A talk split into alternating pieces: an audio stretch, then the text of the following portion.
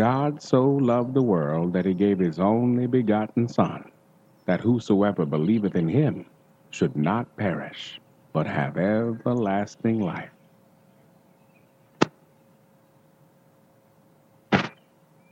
Excuse me, son. Yeah, What have you got there? got got some birds, some wild birds. Really? Yeah, Where'd you get them? got them in the field over there. There's a field with wild birds. Huh. Yeah. Well, if you don't mind my asking, what are you going to do with them? I want to play games with them. Games. Yeah, I to play games, with wild birds. Yeah. What kind of games? Um, sometimes I like to poke a stick in there, you know, and they'll be like going, caw, caw, caw, like that, you know. And then sometimes I like to rattle the cage, and they think it's an earthquake, and they love that. what happens to them after you're done playing games with them? Mm, usually I feed them my cat. You know, my cat likes wild birds. I tell you what, I am fond of wild birds. You are? Yeah, let me buy them from you. You want to buy my wild birds? Yeah. They're no good for nothing. They can't do no tricks or nothing. And when you open this gate, they're just going to fly away. How much? You're serious? I'm very serious. Five dollars, All right. ten dollars, Okay. twenty dollars. They're wild birds. They're exotic birds. You found them in a field. An exotic field. All right. That's all I got.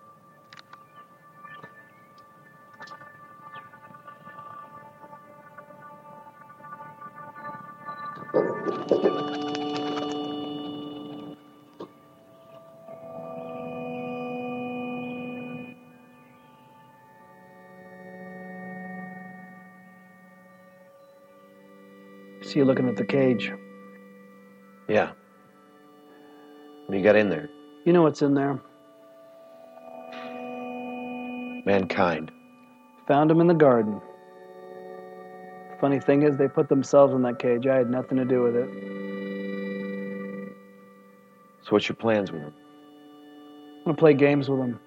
Games. What kind of games? All kinds of games. I'm gonna put games into their life that they think is gonna bring them so much pleasure. Then I'm gonna turn the world upside down. I'm gonna make right seem wrong and wrong seem right. And then? They'll be damned for all eternity. My father and I, we're very fond of mankind. I know. We want them to have access to us. So I'm going to pay for their freedom. You want these humans. Yeah. You know they promised you everything before. They're gonna turn their backs on you. Some will, and some won't. You're serious. Oh, I'm very serious. It'll cost you your tears, I know. your blood. Yeah, It'll cost you your life. I know. You're willing to give your life. I'm willing to give what it takes.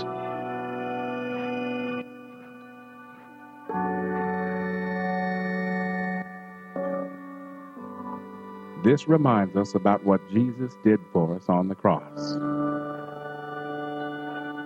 He picked up that wooden cross and carried it to Mount Calvary because he loved you and me.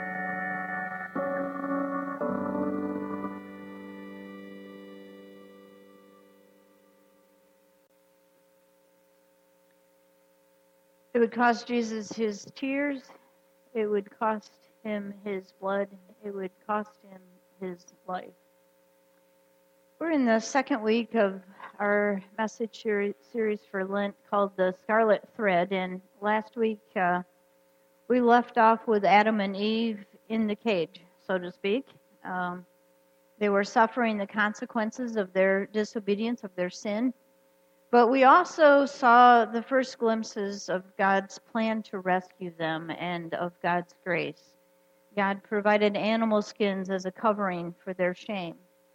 And a life was given to cover sin. And that's where the scarlet thread that we find throughout Scripture begins. And this series called The Crimson Thread is follows that thread then through the scripture to help us to understand why Jesus had to die.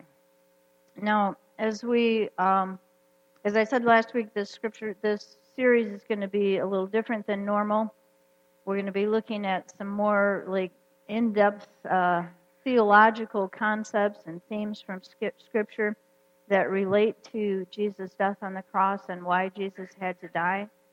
And so the blue book that you've received this morning is kind of a creative way to point that out that this is going to be a little tougher sledding than normal. Um, but it's also a way for you to have more space to write than we normally have on our message notes. So if you want to go ahead and pull that out, I'm going to give you uh, something to write down right off the bat this morning.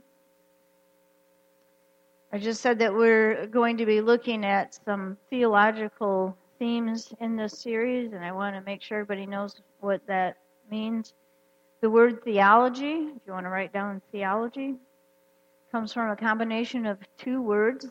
The first word is theos. It's a, uh, these are both Greek words. Theos means God in Greek.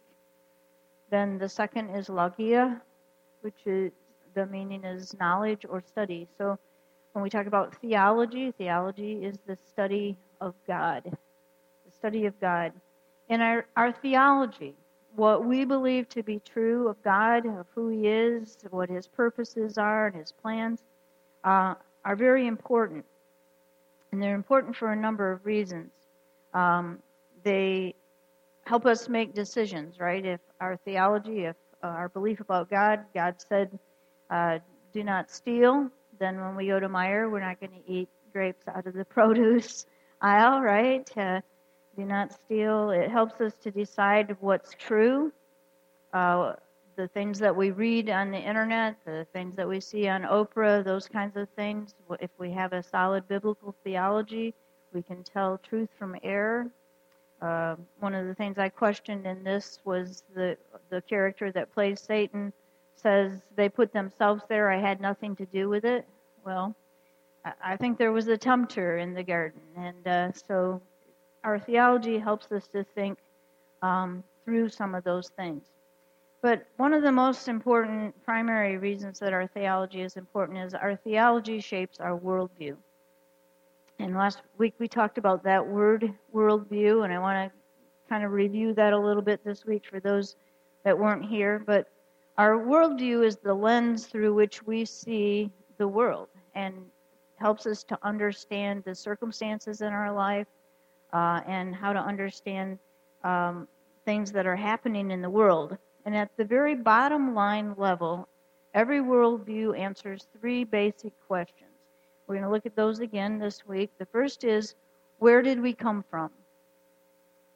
Our understanding of the world answers this question where did we come from? How did we get here? How did the world and everything in it come into being? Was there a creator? Uh, this is a creation question. Then the second question is um, what has gone wrong with the world? We look around ourselves, we see so much beauty. It's, it's a wonderful world. There's so much good about it, but yet we see pain and evil. We understand that something's gone wrong, something's amiss in our world. So, what is it, and how do we explain the evil that we see around us? And then the third is how will it get fixed? Something's broken, how is it going to get fixed? Can it be fixed? Is there a way for everything to be put back right again? So last week, we looked at the Bible's answer to that second question what's gone wrong? And we went back to Genesis chapter 3 and the story of the fall. And if you're, you're reading the Bible, the Bible says that the pain and suffering that we experience can be traced back to Adam and Eve in the fall. That's a biblical worldview. That's what the Bible tells us about what's gone wrong. And because of Adam and Eve's disobedience, sin entered the picture, and not just for them, but for everyone that's related to them. Um, and because of this, we've inherited a fallen nature. We find ourselves in a predicament. And uh, we've got a problem and the Bible says it's a problem so pervasive that we can't fix it ourselves. And one of the ways that this dilemma is described in Scripture, is talked about in Scripture, is that Scripture goes so far as to say that we are slaves to sin. And there are numerous scriptures that indicate that before Christ, we were not just in trouble with sin, we didn't just struggle with it, we were in bondage to sin. Jesus said this in John chapter 8. He said, I tell you the truth, everyone who sins is a slave to sin. And then Paul gives us this picture in Romans 6 6. He says, For we know that our old self was crucified with Christ, so that the body of sin might be done away with, that we should no longer be slaves to sin. So he's indicating that at one point we were slaves to sin prior to Christ. Scripture indicates that without Christ, we are slaves to sin. So, as we're answering this question, why did Jesus have to die? One of the reasons that we find in Scripture is that humankind had become slaves to sin. And that brings up the topic for today's message. In Scripture, we discover that Jesus had to die to become a ransom or to rescue us from the power of sin and the consequence of sin. Because we are slaves to sin, we needed a redeemer. And in the skit, the character that was playing Jesus says that he's going to pay the price, right? Uh, whatever it costs to set humanity free. And the theo- theological word for paying the price to set someone free is redemption. I want to write that down. And I've got the definition here for you, the dictionary definition for redemption. It's the action of regaining or gaining possession of something in exchange for payment or clearing a debt. The act of purchasing back something previously sold to set free, to rescue, or to ransom. And that's what Jesus came to do to rescue us, to set us free from slavery to sin. And redemption is a, a term um, used when something is sold or has uh, been taken into slavery. Uh, a, a, price has to be paid, and it's only used in connection with um, slavery when there's somebody who can't is unable to pay the price for themselves. And to redeem someone from slavery, you have to purchase them back and pay some kind of price to set them free. And as you look through the scriptures from Genesis on, humankind is like the birds in the bird cage. They needed to be set free. That was humankind's situation after the fall. So, one of the major themes that you find in Scripture is this theme of redemption. And one of the questions that I said we were going to answer in this series is why is there so much talk about blood and sacrifice in the Bible? Well, one of the reasons is this idea of redemption. To redeem us, Jesus would have to give his blood for us. He would have to give his life for ours.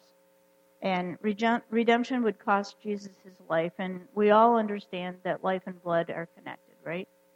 I've talked to you about um, our son getting in a car accident at one point, and we were down in seminary. Got a phone call in the middle of the night that our son had been in an accident. It was our daughter. She said they she didn't know what his condition was. They were taking him to the hospital, and she gave me the name of the hospital. And so I called there, and they put me through to the emergency room nurse, and she said we really can't tell you his condition. There's too much blood right now to to tell you how he is. And so that'll put you right on your knees because everybody knows that blood and life are connected, right? And when Jesus poured out his blood for us to redeem us, he poured out his life. That was the price. And that's why blood is so prominent in Scripture, because Scripture is pointing us toward Jesus' redeeming blood shed on the cross is pointing us forward to the time when Jesus would shed his blood to save us, to rescue the world from sin and death, to redeem us. Ephesians 2:13 uh, says it this way, and this is our memory verse this week. But now in Christ, oh, let's, let's read it together. Ephesians 2:13.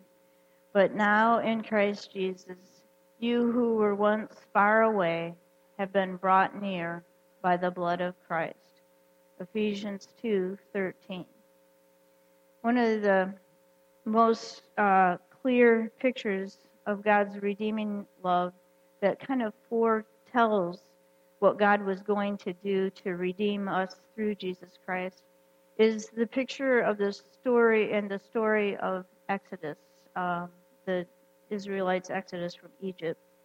Uh, everybody knows the Israelites were in bondage and slavery to Egypt in Egypt for hundreds of years, and then God sent Moses um, to give them this message, and this is what we read in Exodus six, six through seven. Therefore, say to the Israelites, I am the Lord. I will bring you out from under the yoke of the Egyptians. I will free you from being slaves to them. I will redeem you with an outstretched arm and with mighty acts of judgment. And I will take you as my own people, and I will be your God. Then you will know that I am the Lord your God, who brought you out from under the yoke of the Egyptians. And this verse of scripture became very important to the Jewish people. They recited it every year at Passover to remember their relationship with God began with his his redemption of them. When he redeemed them, he brought them out of slavery. And Jesus would have recited these same words when he met with the disciples in the upper room to share that last meal with them the night that he gave his life up for them. This was these were words that were recited every year at Passover, at the Passover meal. And you know, most of us aren't very familiar with the Passover meal, but during the meal on that night, Jesus would have lifted four cups. We we just have two, one for each side. That's the significance of two. But they would have had four cups, and each of the cups of wine represented the four action verbs in this promise that Jesus made. Um, we're going to look at them again. Do, do you see them there? He says, I'm the Lord who will bring you out from under the yoke of the Egyptians. I will free you from being slaves to them. I will redeem you with an outstretched arm, and I will take you to be my own people. And those um, four words represented the four were represented by the four cups of wine at the Passover meal. The third cup of the Passover meal was called the cup of redemption, and it was connected to that promise that we just looked at I will redeem you. And that was the cup that Jesus held up at the Last Supper and said, This is my blood shed for you. This is my blood poured out for the forgiveness of sins. That was the cup of redemption. And Jesus was describing through this his death, that he would purchase their freedom, uh, purchase their freedom from slavery and, and death. And by this transaction, they would be brought into a new relationship with him. So, why did Jesus have to die? Well, the second reason that redemption was so necessary is because we couldn't pay the price ourselves. We couldn't set ourselves free. And, you know, as you look at slavery and bondage, uh, in whether it's in the Old or New Testament or today, um, the one of the disturbing realities about it is that, that the person that's in slavery doesn't have the means to set themselves free. They either the power to do it or the resources to do it. They can't free themselves. And in the physical world, um, to get free of slavery, most often someone else has to set you free.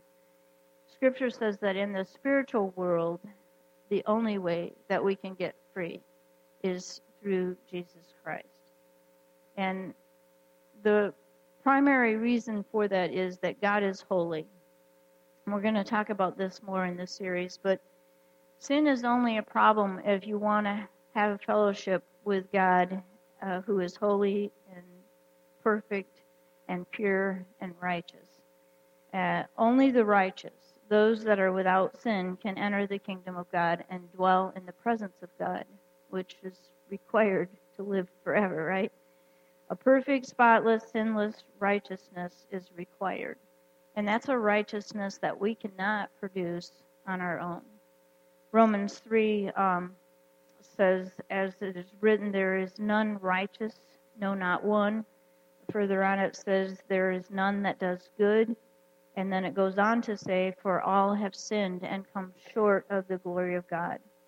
Jesus is the only one who's ever lived a sinless life. So he's the only one whose life could be given in exchange for ours.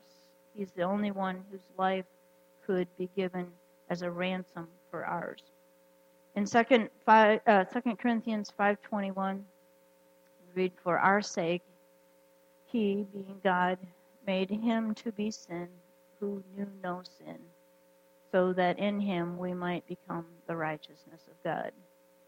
That's one of the most moving scriptures to me that God made him who knew no sin to be sin so that we could be the righteousness of God. Uh, we were slaves to sin and death. We had no way to pay what was needed to get our lives and our freedom back. Ephesians 1 7 says, In him we have redemption through his blood, the forgiveness of sins, in accordance with the riches of God's grace. God's redemption is a free gift of grace. And as I was thinking about that this past week, I remembered a different kind of redemption that was part of at least some of our lives um, back when. Heather will not remember this, but uh, this is going to seem a, a, bit of a jump too, but I promise it'll make sense in a minute.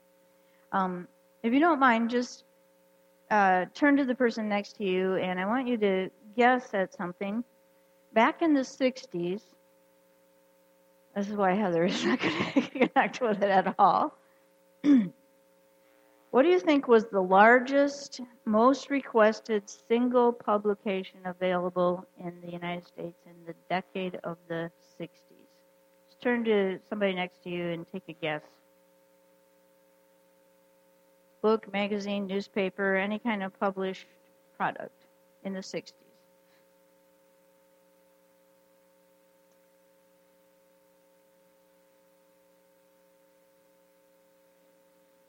All right, I'll give you a hint. It was a catalog.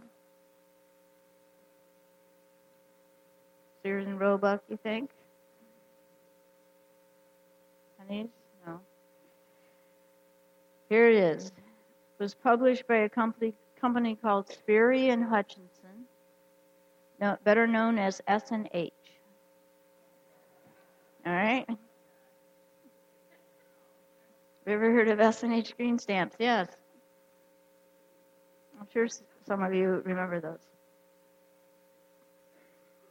This is how big S&H green stamps were. They printed more stamps every year than three times more stamps every year than the U.S. government.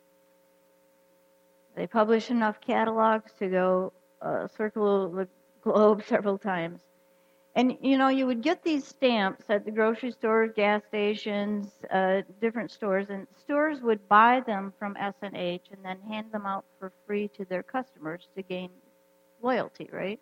So that you'd come back there and shop at their store, and um, you would save these stamps up, and then because they were more than stamps, right? Because you could bring them into a redemption center, right? And you could redeem something that was there a radio, an appliance, all kinds of things that you could get from the redemption center. And growing up on the farm, we didn't have a lot of money, and we had a family of nine to feed, so my mom got a lot of S&H green stamps at the grocery store when we would go. And when we would get ready to turn those in, we didn't even have to have lunch because we would lick so much glue off of the stamps, you know, that we were already full by the time we got done. But I remember on one occasion we took the S&H green stamps in. My mom had paid the price She'd bought the groceries, bought the gas, whatever it took to collect enough green stamps to get my brother a birthday present. And we went into the Redemption Center, and the plan was to get him a snorkel, a mask, and some, um, what are they called? Fins, whatever, flipper, flipper fin things. Anyway, we got in there. My mom turned in uh, her books of stamps, and they went through them and were counting all the stamps out that it took to get those three items, and she came up short. She didn't have enough. And I remember her crying.